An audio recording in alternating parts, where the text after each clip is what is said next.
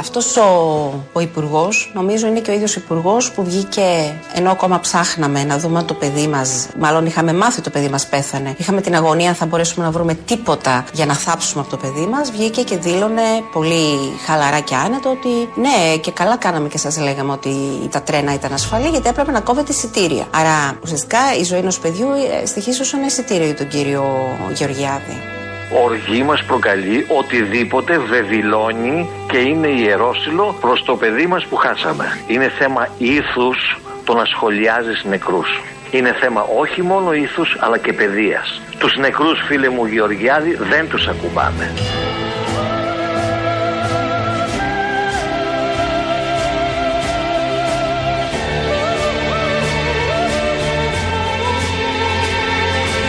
Αυτή η δήλωση θα εξόργιζε τον οποιοδήποτε άνθρωπο. Ντρέπομαι που ο κύριος Γεωργιάδης είναι Έλληνας. Ντρέπομαι πραγματικά. Δηλαδή, δεν ξέρω. Δεν ξέρω. Και είναι και πατέρας. Τι να πω.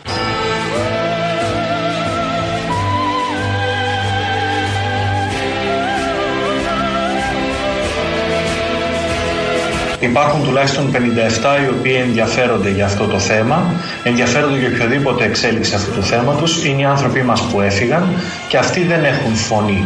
Αυτή τη φωνή τη δανείζουμε εμείς και ρωτάμε εμείς για αυτούς.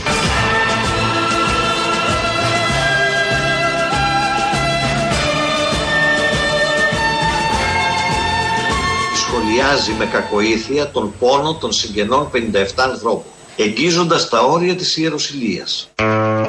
Βεβαίως είναι συγγενή των ε, δολοφονημένων. Συγγενείς των 57 θυμάτων από το έγκλημα στα Τέμπη. Ε, από χτες οι άνθρωποι ξανά βγαίνουν στα κανάλια και φαντάζομαι ξανά βιώνουν όλο αυτό που τους ε, συνέβη τον Μάρτιο και το βιώνουν τώρα εδώ εξαιτίας μιας δήλωσης ενός υποτίθεται υπεύθυνου πολιτικού ανδρός σε αυτόν τον τόπο που υπάρχει, εκλέγεται για να κάνει τη ζωή καλύτερη των ανθρώπων. Και όπως παρακολουθούμε όλοι και μαζί με τους συγγενείς και όλοι εμείς είμαστε στα κάγκελα, έχουμε οργιστεί με αυτή τη δήλωση και το Μέγαρο Μαξίμου και ο κυβερνητικός εκπρόσωπος που τον άδειασε μεγαλοπρεπώ χτες.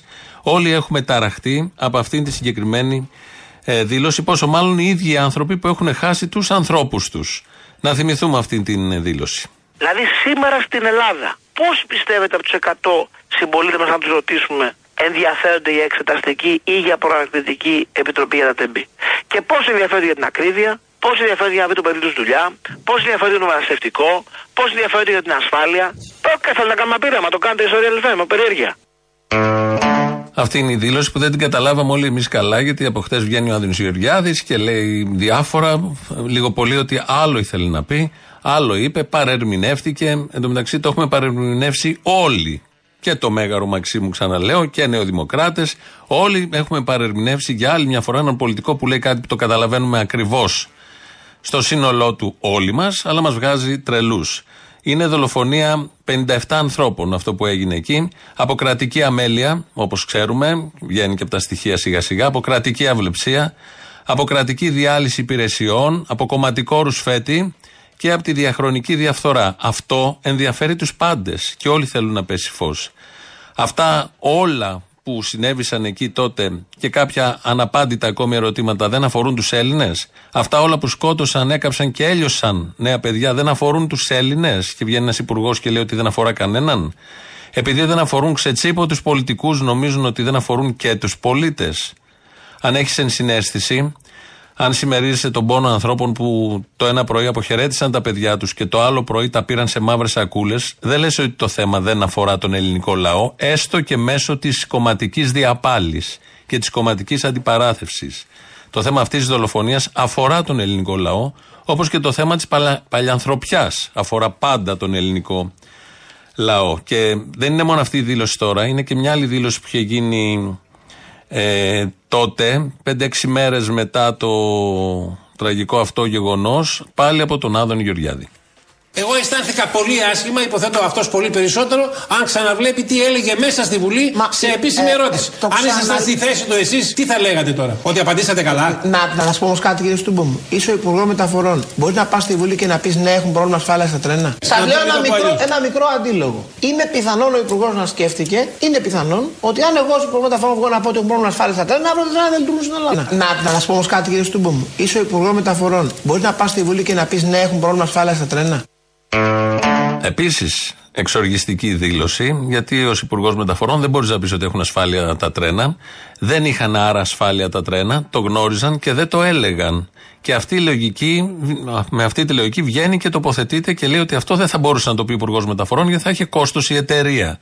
Αντί λοιπόν αυτό, μπήκανε μέσα οι άνθρωποι, μπαίνανε μέσα οι άνθρωποι και μπορεί ακόμη να μπαίνουν οι άνθρωποι και να μην υπάρχει η ασφάλεια που πρέπει και στα τρένα και στα νοσοκομεία και στις μεταφορές ή οπουδήποτε αλλού. Δεν το γνωρίζουμε. Το μάθαμε τότε για τα τρένα επειδή συνέβη αυτό που συνέβη. Και βγαίνει χθες στη Βουλή Άδωνης Γεωργιάδης και ζητάει συγγνώμη, άλλη μια συγγνώμη ψεύτικη και αποπροσανατολιστική ε, και λίγο πολύ τα ρίχνει και στην αντιπολίτευση.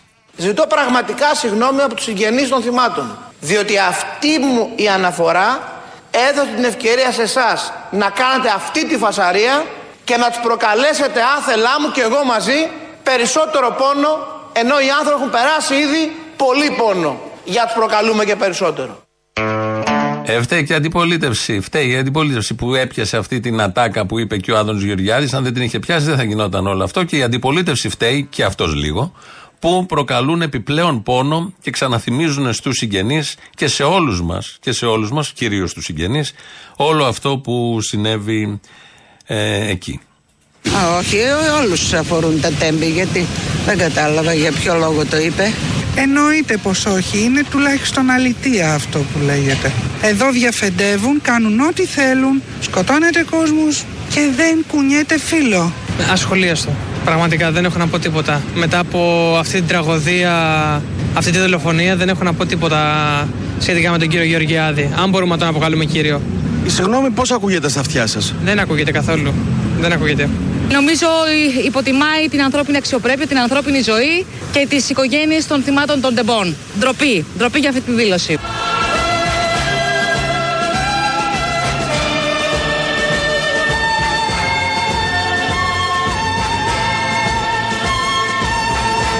μας προκαλεί μια τεράστια ανησυχία και φόβο ότι οι οποιοδήποτε υπεύθυνοι μπορεί να αθωωθούν από μια κοινοβουλευτική διαδικασία.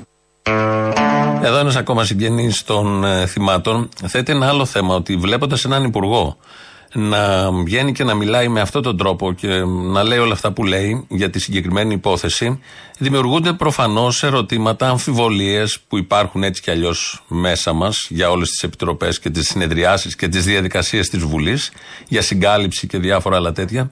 Και αφήνει ανοιχτό το ενδεχόμενο ότι εφόσον δημοσίως βγαίνει και λέει και έχει αυτή την αντίληψη για τα πράγματα, ότι κανείς δεν ενδιαφέρεται ούτε για την κομματική αντιπαράτηση ούτε για το τι θα βγάλουν οι επιτροπές, ότι μπορεί να γίνει και μαγείρεμα μέσα σε αυτές τις επιτροπές και να συγκαλυφθούν ευθύνες που είναι εξόφθαλμες ή που υπάρχουν σε πολιτικά ή άλλα πρόσωπα. Πολύ σωστή παρατήρηση και προσέγγιση από το συγκεκριμένο συγγενή θύματος. Ακούω και για άλλη μια φορά έχει ξαναέρθει το 41% πάνω. Ότι πήραμε 41%, το είπαν και ο Κερίδης, το είπε και ο Βορύδης τις προηγούμενες μέρες και επανέρχεται αυτό το 41%. Κανένα όμως 41% δεν αθώωσε ενόχους δεν αθώωσε δολοφόνους και δεν αθώωσε εγκληματίες. Και για την υπόθεση των, τε- των τεμπών και για την πανδημία και για τα ασθενοφόρα που λείπουν, γιατί σε πολλές περιπτώσεις έχουμε θύματα σε αυτόν τον τόπο. Αυτό το 41% δεν ξεπλένει το αίμα, κυρίως το αίμα παιδιών. Κανένα 100% του ελληνικού λαού δεν αδιαφορεί για αυτή την κρατική δολοφονία. Θέλει να μάθει τα πάντα από όσες επιτροπές μπορούν να συσταθούν; Στη Βουλή, εντός, εκτός ή οπουδήποτε. Θέλει να δει τους ενόχους σε όλα τα επίπεδα ψηλά, να τιμωρούνται, να μπαίνουν και φυλακή αν χρειαστεί και θέλει να δει δικαιοσύνη και όχι συγκάλυψη. Θέλει σεβασμό και όχι παλιανθρωπιά. Το 100% νομίζω του ελληνικού λαού. Η κάλπη, του, η πρόσφατη κάλπη διπλή, δεν ήταν πλυντήριο να ξεπλύνει αίμα ευθύνες και εγκληματίες. Επειδή οι ίδιοι είναι κοινικοί, αδίστακτοι αλαζόνες, νομίζουν ότι είναι όλοι, όλος ο ελληνικός λαός και προβάλλουν πάνω του τις δικές τους θελήσεις, δικές τους αντιλήψεις, τις δικές τους αξίες που δεν υπάρχουν ή οτιδήποτε άλλο έχουν. Ειδικά για αυτό το 41% ρωτήθηκε από το Μέγκα και μας ήρθε στο νου όλο το επιχείρημα αυτό και ποιοι το έχουν χρησιμοποιήσει τον τελευταίο καιρό.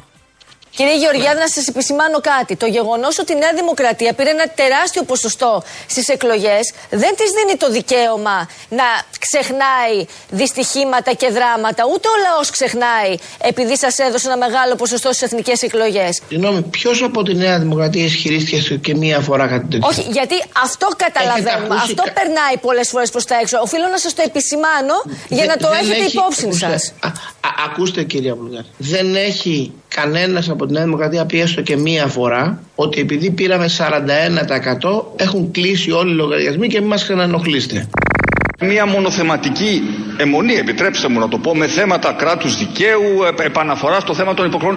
Τα ίδια ακριβώς λέγατε πριν από τις εκλογές. Η Νέα Δημοκρατία πήρε 41%, εσείς πήρατε 17% και εσείς πήρατε 12%. Δεν έχει κανένας από τη Νέα Δημοκρατία πει έστω και μία φορά ότι επειδή πήραμε 41% έχουν κλείσει όλοι οι λογαριασμοί και μην μας ξανανοχλήστε. Το να έρχεται η αντιπολίτευση και να μας λέει: ε, Ξέρετε, πάμε να συζητήσουμε για τις υποκλοπές. Πάμε να συζητήσουμε ε, για, το, για, τη, για, το, για τα τέμπη. Πράγματα τα οποία ξέρετε, τα είπατε, κρίθηκαν από δύο εκλογές.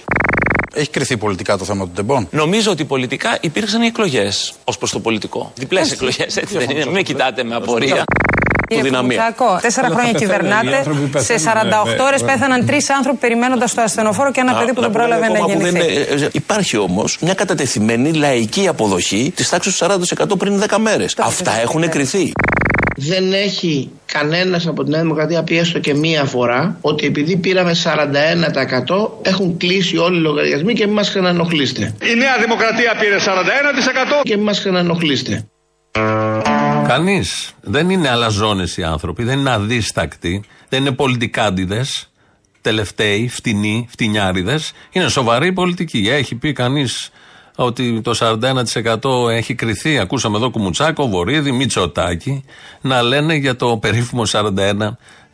Και αυτά είναι ότι βρήκαμε πρόχειρα στο αρχείο, γιατί προφανώς υπάρχουν και άλλοι σε διάφορα πάνελ που το έχουν επαναλάβει.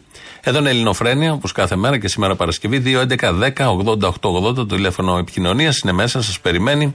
radio το mail του σταθμού του παρακολουθώ εγώ αυτή την ώρα. Ο Δημήτρης Κύρκος ρυθμίζει τον ήχο. Βάζουμε πρώτο μέρος του λαού, διαφημίσεις και ερχόμαστε εδώ με τα Σιριζέικα αμέσως μετά.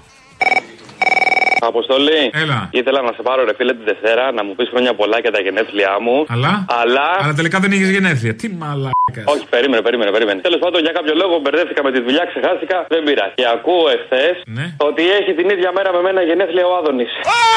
Ευχές το άστο, μη λέμε τώρα ευχές. Άστο. Α, τι αλλάζω τώρα, πώς γίνεται να αλλάξω ημέρα. Δεν θέλω ρε φίλε, δεν μπορώ. Μετά από 40 χρόνια απογοητεύτηκα. Τώρα αυτό είναι φίλε μου. Ο Άδωνης όμως ξέρεις τι έχει γενέθλια πριν από σένα, αφού είσαι 40. Ναι, έχεις δίκιο σε αυτό, αλλά ρε φίλε απογοητεύτηκα μετά. από- Εσύ ακολούθησες. Οπότε αν κάποιος πρέπει να αλλάξει κάτι, είσαι εσύ. Λυπάμαι. Τι κάνεις, πώς είσαι; Καλά, είμαι, τι σε νοιάζει; Ε, εντάξει, να μην ξέρω, ξάδερφός μου θα γίνει, ρε φίλε. Δεν θα με βγάλει με την ξάδελφη έξω. Μου το έχεις ξαναπεί. Με έχει ξεχάσει. Θα γίνω ξαδερφό σου. Ε, αφού θα βγω με την Αμαλία. Ποια είναι η αμαλία; Άντε πάλι. Ε, αυτό το πράγμα συνέχεια, ρε παιδάκι μου, τη νέα παρουσίασε μια φορά ξαδέλφη. Είναι γκόμενα και δεν το θυμάσαι κιόλας. Μπορεί, μπορεί. Πάντως στην ξαδέρφη ή στον ξάδερφο και στη θιά ή στο θιό.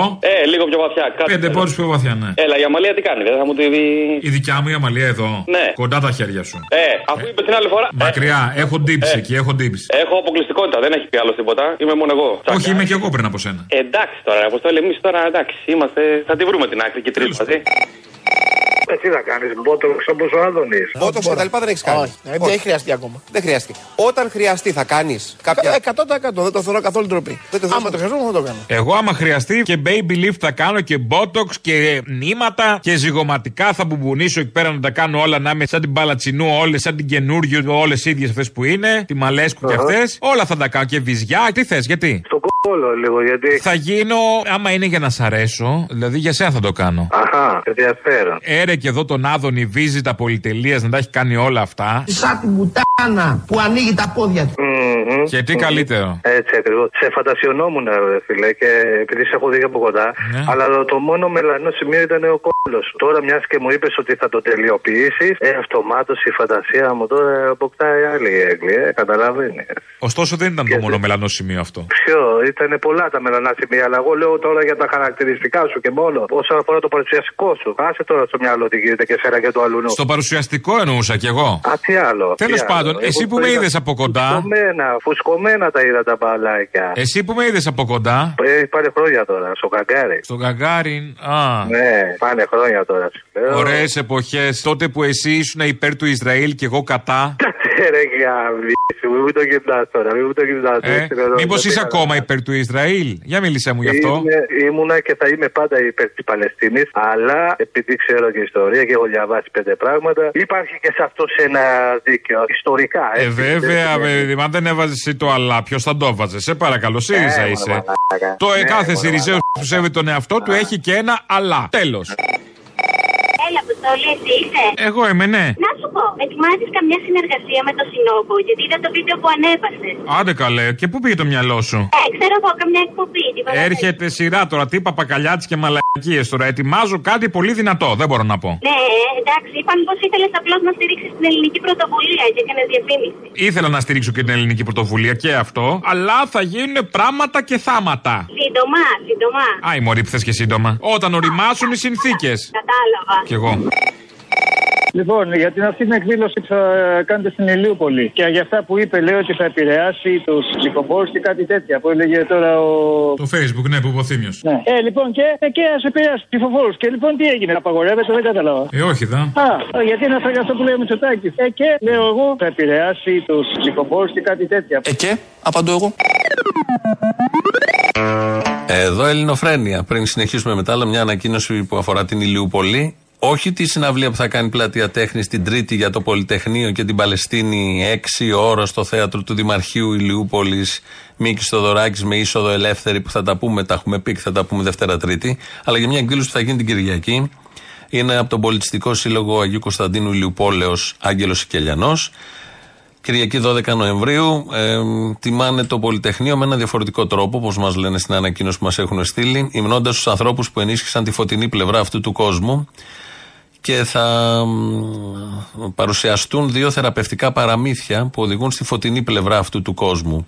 Το παιδί που είχε φτερά, ένα παραδοσιακό ρουμάνικο παραμύθι και η φλογερή καρδιά του Ντάγκο, του Γκόργι, του Μαξίμου Γκόργι. Αφήγηση Αγγελικής Αρακινού, αφηγήτρια ψυχότρια και στο πιάνο Λεωνίδας Καρδαμίτσης. Όλα αυτά γίνονται στην Κυριακή 12 Νοεμβρίου στις 6 το απόγευμα στο Μουσείο της Εθνικής Αντίστασης στην Ηλιούπολη από τον Πολιτιστικό Σύλλογο Άγγελος Κελιανός του Αγίου Κωνσταντίνου, περιοχή της Ηλιούπολης. Πάμε τώρα στα σοβαρά της, ε, ε, των ημερών και της ημέρας σήμερα. Βγήκε ένα βίντεο στο TikTok με τον Στέφανο Κασελάκη. Βγαίνει πεντάλεπτο το βίντεο, κατεβαίνει μετά από λίγο, το κατέβασαν, μετά το ξανανεβάζουν, το ξανακατεβάζουν, μετά το ξανανέβασαν. Εκεί λοιπόν δεν θα δούμε, ακούσουμε όλο το βίντεο. Εκεί λοιπόν μεταξύ άλλων μας έλεγε ο Στέφανος. Ήρθα από μακριά, Έχω περάσει μακρόνισο εγώ κύριε, πηγαίνοντας για Μύκονο. στα 35 μου, να προσφέρω ό,τι μπορούσα για μια πιο δίκαιη κοινωνία. Μπράβο! Εμπνευσμένος από έναν σεμνό και ταπεινό άνθρωπο, τον Αλέξη Τσίπρα. Χριστός. Λίγο νερό ρε παιδιά, νερό! Έναν άνθρωπο ο οποίος με κράτησε στο γραφείο του για ώρες τον Ιανουάριο, μπροστά στους συνεργάτε του, όσο εγώ αισθανόμουν άβολα. Θα πιαστεί ο κόλος σου. Τελικά, το γραφείο του έγινε γραφείο μου. Με εντολή από τη βάση, με εντολή από την κοινωνία την ίδια. Αφού τον πιστέψατε, καλά να πάθετε. Και μαζί με αυτό το γραφείο κληρονόμησα ένα άδειο όροφο. Σε τούτο το παλιό σπιτό Σε τούτο το ρημάδι Μια λαβωμένη κοινοβουλευτική ομάδα. Χαράματα, επίθεση είχε γίνει. Μια πολιτική γραμματεία στην οποία σύντροφοι μισούν συντρόφους σε παράλληλους μονολόγους που διαρκούν 8 ώρες. Δεν είναι πόλεμος ετούτο που μας βρήκε κύριε ταξίαρχε. Τροπή είναι. Έλληνες να του φεκάνε Έλληνες. Σιριζέοι να μισούνε Σιριζέους; Εδώ απόσπασμα από το βίντεο αυτό. Η φωνή του Στέφανου Κασελάκη. πού να πρωτοσταθούμε, ότι είναι σεμνός και ταπεινός ο Αλέξης Τσίπρας, ότι πήγε στο γραφείο, ένιωθε αμήχανα, κληρονόμησε ένα διόροφο. Τι διόροφο, η Κουμουνδούρου είναι 7, 8 όροφοι. Παλιό σπιτό, ρημάδι, αλλά 7 όροφο. Και ε, προσφάτως ανακαινισμένο εξωτερικά. Σε αυτό λοιπόν το διόροφο, 7 όροφο ρημάδι, όμως νομίζω συμφωνούν όλοι σε αυτό. Την πόρτα χτες βράδυ την έκλεισε ο Σταθάκης.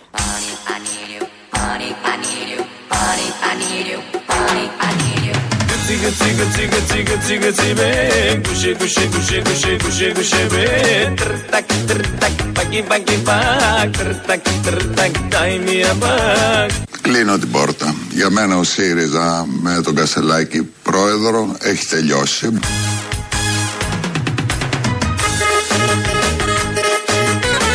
Κλείνω την πόρτα.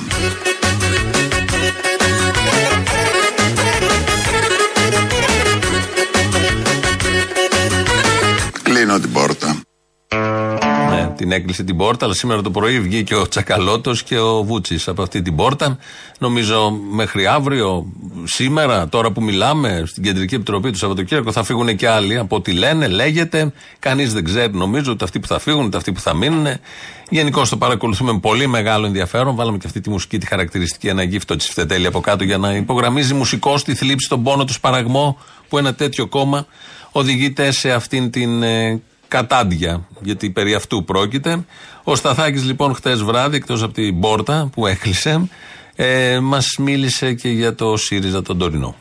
Νομίζω ότι η πόλωση, επαναλαμβάνω, προέκυψε αυτής της στιγμής εσωτερικεύθηκε στο ΣΥΡΙΖΑ το μητσοτακικό επιχείρημα να τελειώνουμε με την αριστερά.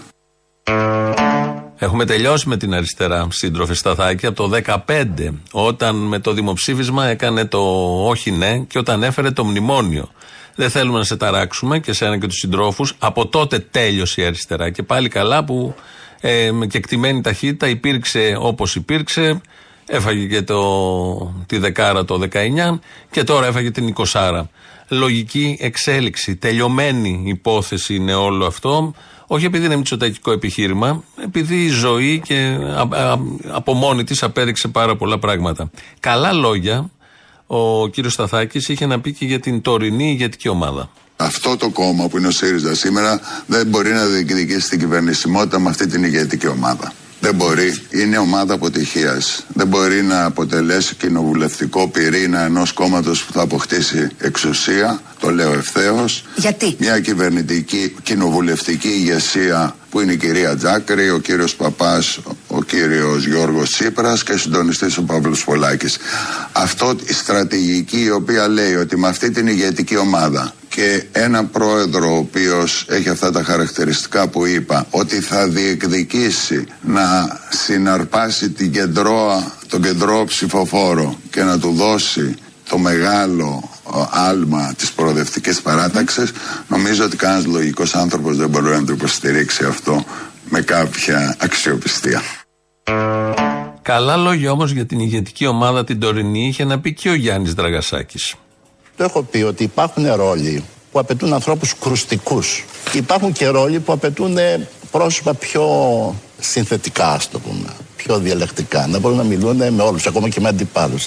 Άρα επιλέγεις, δηλαδή, συντονισμό της κοινωνικής ομάδας. Θα βάλεις ένα κρουστικό ή θα βάλεις ένα συνενετικό; Με την έννοια που το λέω. Έτσι δεν υποτιμώ ούτε τις δυνατότητες ούτε την ε, γενικότερη θεσμική θέση που έχει ο Παύλος Σοπολάκη στο κόμμα. Τώρα θα κάνω ένα γενικότερο σχόλιο όμως. Διακρίνω το εξής. Από τη μια έχουμε το, τον πρόεδρο Κασελάκη και από την άλλη βλέπω να απτύσσεται ένας κασελακισμός. Δηλαδή βλέπω πρόσωπο που μιλούν στο όνομα του Προέδρου, χωρίς να ξέρω εγώ αν αυτά που λένε εκφράζουν τον Πρόεδρο. Στελέχη εννοείται. Βεβαίως. Δηλαδή όταν βγαίνει η κυρία Βιέρη, η Στρόφισσα Βιέρη, όταν Ναι. βγαίνει η Στρόφισσα Τσάκρη, όταν βγαίνει ο Ναύαρχος, αυτά που λένε εκφράζουν. ή τον Πολάκη. Το πεθαμένο Λικέρ, για παράδειγμα. Ε, ναι, εκφράζουν τις απόψεις του Προέδρου. Γι' αυτό έχω ένα σημείο, αν είδατε, που λέω ο Πρόεδρος ορίζει αυτούς που θα τον εκπροσωπούν και για ποιο σκοπό θα τον εκπροσωπούν.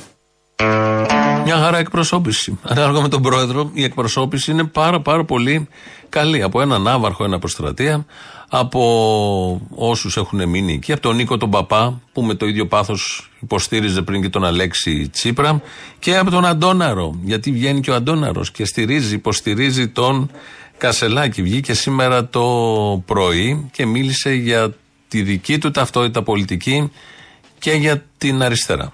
Εμένα με, με χαρακτήρισε ως να, σαν να είμαι ο κύριος Σταθάκης, ο Γιώργος Σταθάκης, τον οποίο γνωρίζω και πολλά Ναι. χρόνια, σαν να είμαι η τάση των εισελθόντων. Εκεί με έβαλε. Ναι, ναι. Ονομαστικά. Ε, δεν είναι αστεία πράγματα αυτά. Εγώ έχω μια συγκεκριμένη θέση πολιτική, την οποία διαχρονικά πρεσβεύω από την εποχή που ήμουν και δεν το κρύβω. Στην ε, κυβερνητικός εκπρόσωπος στον Κώστα Καραμαλή. Είμαι άνθρωπος του μεσαίου χώρου. Δεν είπα ότι έγινα αριστερός. Ποτέ δεν το ισχυρίστηκα. Αλλά προσβάλλομαι και όταν προσπαθεί κάποιος να μου βάλει τη στάμπα του δεξιού.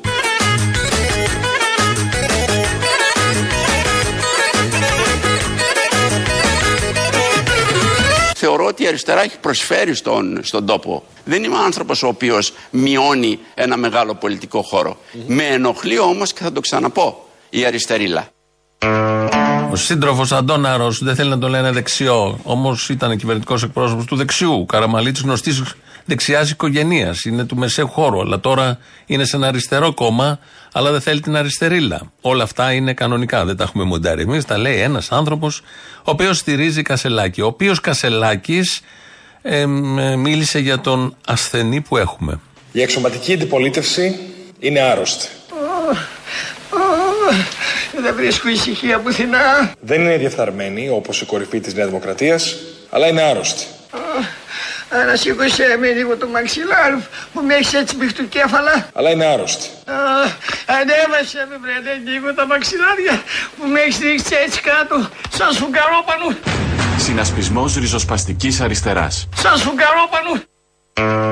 Χρήσιμο και το σφουγγαρόπανο. Άλλωστε, έχει πει ο Κασελάκης κάποια στιγμή ότι θα ε, ξεσκονίσει. Νομίζω έχει αρχίσει το ξεσκόνισμα εδώ λοιπόν. Από το βίντεο αυτό που ανεβοκατέβαινε στο TikTok και δεν καταλαβαίναμε τι παίζει.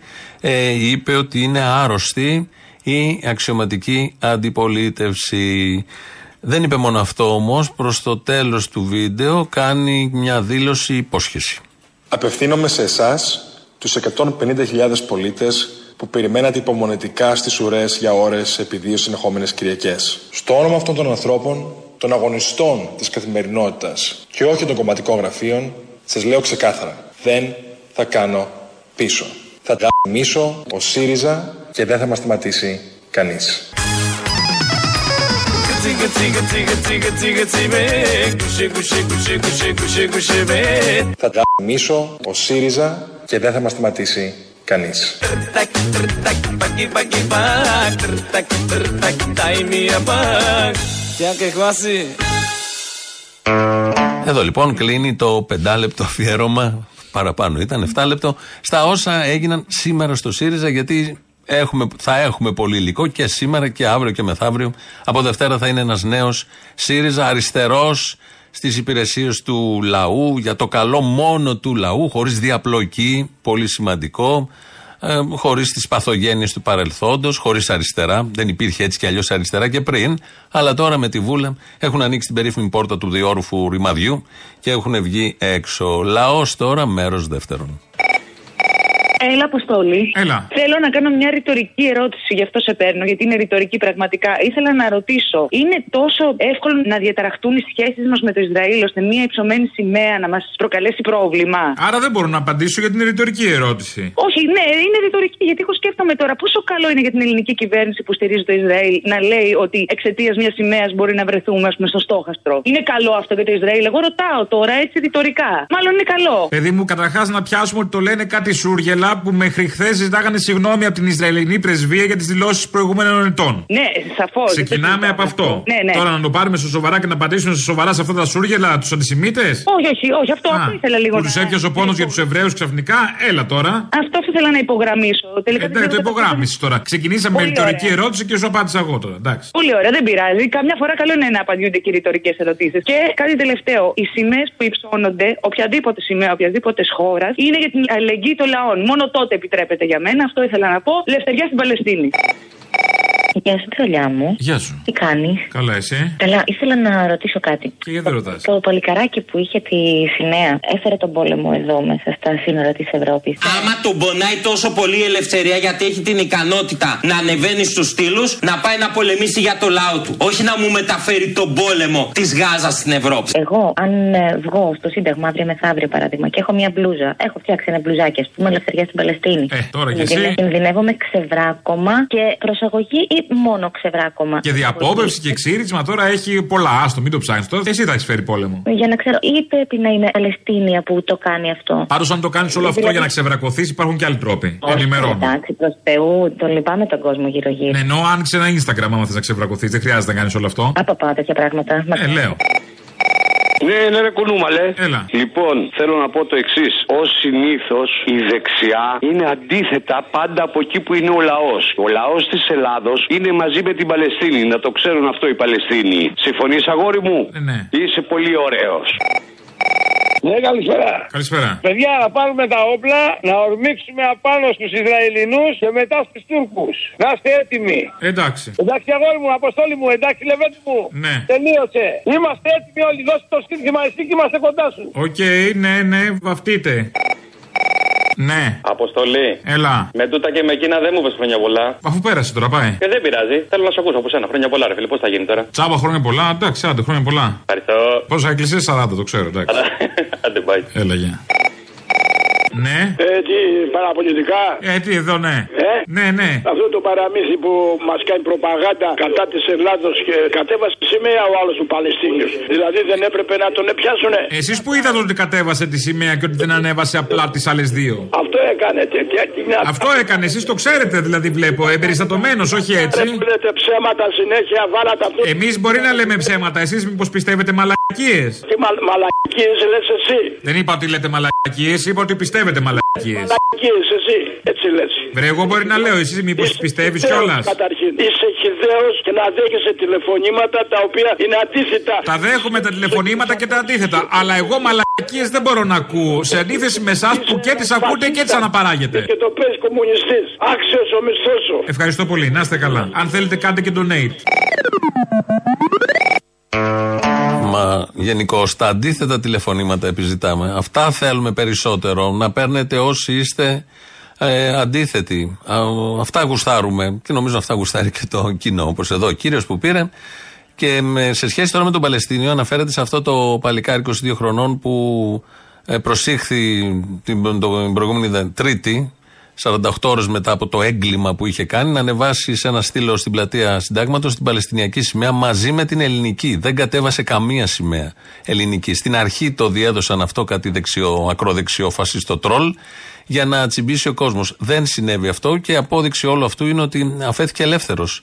Παρά τις, ε, τα γραπτά του κυρίου Οικονόμου ότι συνελήφθη, δεν είχε συλληφθεί κανείς, προσαγωγή ήταν, ούτε ήξερε να κάνει τη διατύπωση και μετά τον αφήσαν έξω. Δεν στοιχειοθετείται κανένα απολύτως αδίκημα παρά τα όσα έλεγαν για διατάραξη της, των σχέσεων της χώρας μας με το εξωτερικό και ότι δεχόμαστε απειλή και διάφορα άλλα τέτοια. Φτάσαμε στο τέλος. Όπως κάθε Παρασκευή έχουμε παραγγελίες αφιερώσεις. Αυτές μας πάνε στο ακριβώς και διαφημίσεις της ώρας. Αμέσως μετά μαγκαζίνο με τον Γιώργο Πιέρο. Εμείς τα υπόλοιπα με το νέο ΣΥΡΙΖΑ τη Δευτέρα. Γεια σας.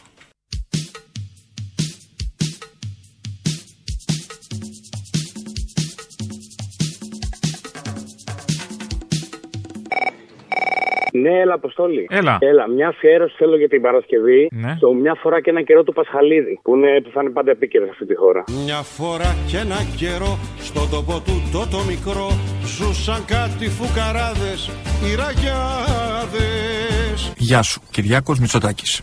Κοτσαμπάσιδες πασάδες και σεβάσμιδες ποτάδες κυβερνούσανε τη χώρα καλή ώρα Έχω και έναν πρωθυπουργό για τον οποίο είμαι περήφανη, κύριο Κουβαρά.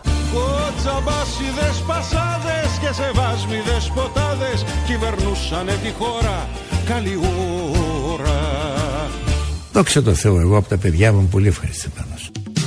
Κατοχικόπληκτες ιστερικές μητέρες Με μπαμπούλες και φοβέρες Χαμπούργερο αναβρεμένα αγοράκια Ελληνάκια, μογκολάκια Δεν τραβάει η ομάδα. Αχ Αγελάδα, Αγελάδα Δεν τραβάει η εθνική. Θέλουμε άλλο δαπό προπονητή Να σου πω, μια που είδαμε χθες τις εικόνες, δεν λέω ονόματα γιατί δεν μπορώ. Βάλε την Παρασκευή από το υπάρχει και φιλότιμο εκεί που ψάχνει το λόγο του και του παίρνουν και το χάνουν και το ξαναβρίσκουν και το ξαναγράφουν. Γιατί έχασε τα λόγια του πάλι και το λόγο του μαζί. Για να το παντρέψεις, ξέρεις εσύ. Καλή εκπομπή. Ξέρω εγώ, μάλλον ξέρω. Αγαπητοί μου συμπολίτε, Φίλες και φίλοι, είμαι ευτυχής που αναπνέω των ζωοκτώνων, των ζωογόνων, των ζωογόνων αέρα της ωραίας μας πλατανιάς. ευχαριστώ την πρόεδρο της Δημοκρατίας, την Άννα Διαμαντοπούλου, τους άλλους ομιλητές και όλους εσάς που ήρθατε απόψε εδώ. Δεν είμαι θα οι άνθρωποι των λόγων. Είμαι θα οι άνθρωποι των έργων. Ε, αμέλειά μου ξέχασα να καθαρίσω. Ξέχασα να καθαρίσω. Θα σας εξαφανίσομεν. Χαιρετήσω τον Πρωθυπουργό, ο οποίος είναι εδώ με εμάς. Θα σας εξασφαλίσομεν. Άκου εξαφανίσομεν. Σκέψου και να το έλεγα τι είχε να γίνει. Είναι μακέτο τούτο το έργο. Πατριώτες, εφόπλου λόγκι Να πάρουμε ξανά Το σύνταγμα την πλάκα Το μέτς, το πειραιά Το έπος του σαράντα Μας οδηγεί ξανά Γεια σου, Απόστολε. Γεια. Τι κάνεις; Καλά. Έχουν προκύψει πολλά ζητήματα από την προηγούμενη Πέμπτη. Και σοβαρά, βέβαια, και κυρίως με αυτό που συμβαίνει στο Παλαιστινιακό λαό. Εμένα μου έχει κολλήσει όμως από την κουβέντα.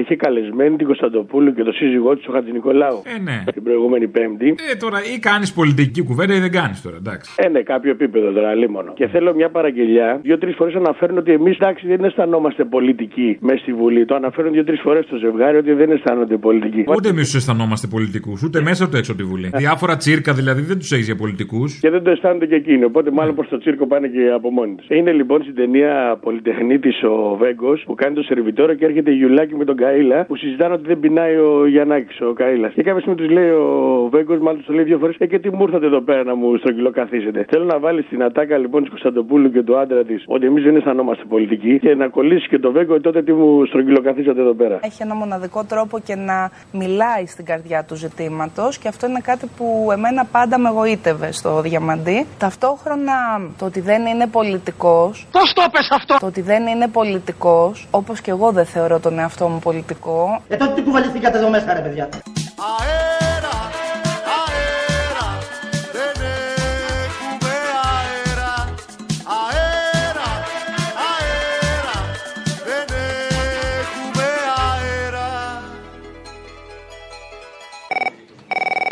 Μ' ακούς ρε, μια παραγγελία για την επόμενη Παρασκευή. Τι θες; Του Τζιμάκου το τραγούδι Δεν τραβάει η ομάδα. Αχ, Ελλάδα, γελάδα. Ναι, ρε. Σήκω, Αλέξη Κατσελάκη.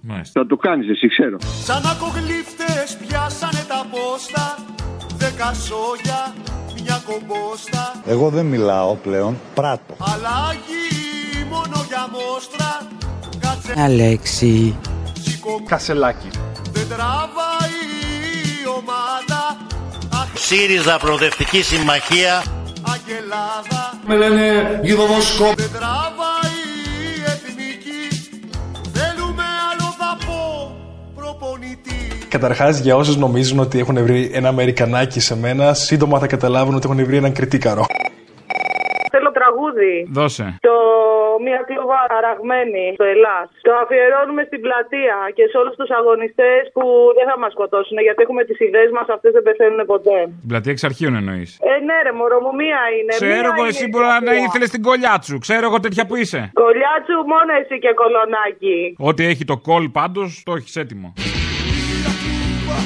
Αραγμένη στην πλατεία Δίχως το λόγο να ζητάνε.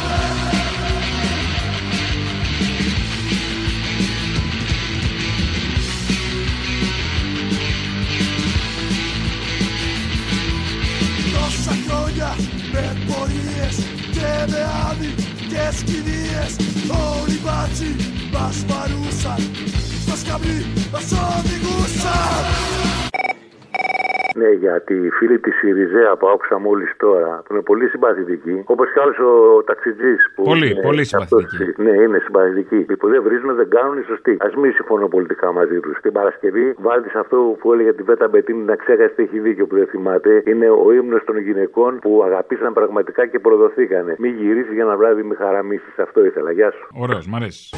Μη γυρίσεις Ερχόμαστε από Δευτέρα. Τίποτα μη ζητήσεις Θέλω τον Τζίπρα πρωθυπουργό. Παρότι είναι ψευτράκος, πονηρούλης. Για ένα βράδυ Μη με χαραμίσεις Οχ, την πατήσαμε δηλαδή. ε. Μη γυρίσεις Δεν φορά Τίποτα μη ζητήσεις Κρέας και πατάτες βραστές. Για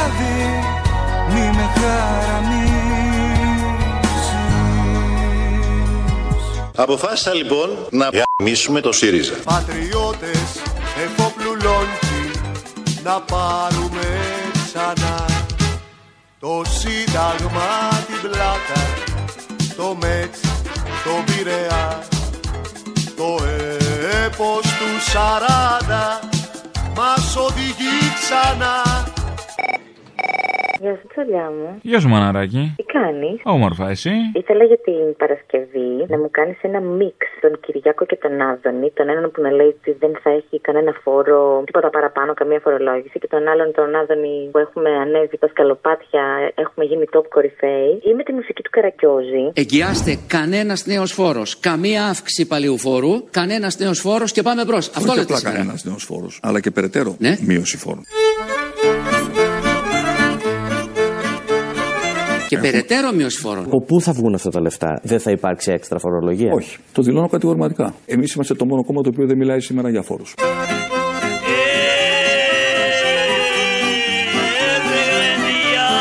Ή με εκείνο το παραλήρημα του εθνικά μπούτσια, πώς τον λέγανε αυτόν το τέτοιο, που έλεγε κλείστο, δεν σε αναγνωρίζω ψεύτη, που κράβγαζε απεγνωσμένα. Νομίζω πως τους ταιριάζει πάρα πάρα πολύ. Η Ελλάδα επί πέντε χρόνια Τσίπρα ήταν πάντα τελευταία. Είμαστε στην τελευταία θέση. Πέντε χρόνια τελευταίοι. Με το που βγήκε ο Μητσοτάκης πήγαμε στην τετράδα. Όχι!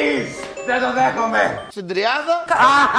Είναι δυνατόν! Και τώρα στη διάδα. Σε ανάπτυξη. Εσύ μιλάς! Εσύ ειδικά μιλάς! Αυτή είναι η διαφορά τη συνετή διακυβερνήσεως. Κλείστο!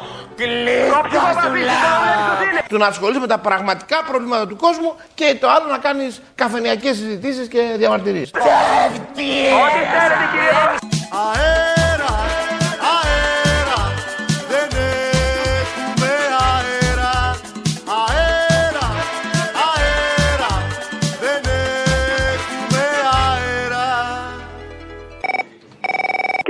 αφιέρωση από στο Ελλάδα μου για την Παρασκευή. Το ρίζο με το Χατζηχρήστο στο της Κακομήρα που τσακώνονται να πούμε. Ο Χατζηχρήστος με το ρίζο. Ο Χατζηχρήστος κάνει λίγο την παλαβή. Με όλες αυτές τις μάχες που έχουν δώσει με τις τράπεζες, με τα συμφέροντα τα μεγάλα, με τη Μαντάμ Μέρκελ ο Αλέξης πάνω που θα χορεύει μπάλο. Ε, με ένα νόμο με ένα άλλο, τα βάλε με τις αγορές. Τα βάλε με όλα. Και τώρα τα βάζει ο Μητσοτάκης με τους κολλητούς, με τους κουμπάρους. Όσο βάζουμε κανόνες κάποιοι χάνουν. Γι' αυτό και εμείς έχουμε ανοιχτό μέτωπο με τα συμφέροντα. Βαστάτη τουρκιτάλουγα! Θα σκοτωθούμε! Δεν πρόκειται ούτε να χαριστούμε σε κανέναν, αλλά ούτε και να κουραστούμε από αυτή τη σύγκρουση. Αυτό θέλω να είναι σαφές. Μαλώνιζε! Μαλώνω ρε! Δεν είμαι βολικός, δεν, μπορεί, δεν είμαι του χεριού κανενός. Όταν συγκρούομαι με διάφορα συμφέροντα, Πες ότι μαλώνεις να πεθάνεις! Μαλώνω ρε! Α μας πει τότε η διαπλοκή ποιον θέλει για πρωθυπουργό να μην κάνουμε καθόλου εκλογές. Πες ότι μη μ' αφήνεις κυρά μου, κράτα με! Go back κυρία Μέρκελ, go back κύριε Σόιμπλε, go back κυρίες και κύριοι της συντηρητικής νομεκλατούρας της Ευρώπης. Πες ότι μαλώνεις! Μαλώνω ρε! Και αν χρειαστεί να τα βάλουμε και με πολυεθνικούς κολοσσούς, θα το κάνουμε. Κάντε λίγο υπομονή. Τώρα πες ότι μαλώνεις! Να πεθάνεις με καθένα! Μαλώνω ρε! Μ' άρεσε μονάχος, δεν μαλώνω εγώ! Του την έσκασα, έτσι, τον εξευτέλισε!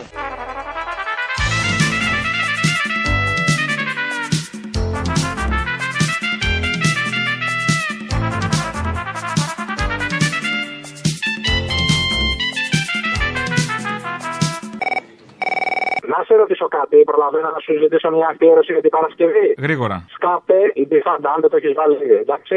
Έγινε. Ya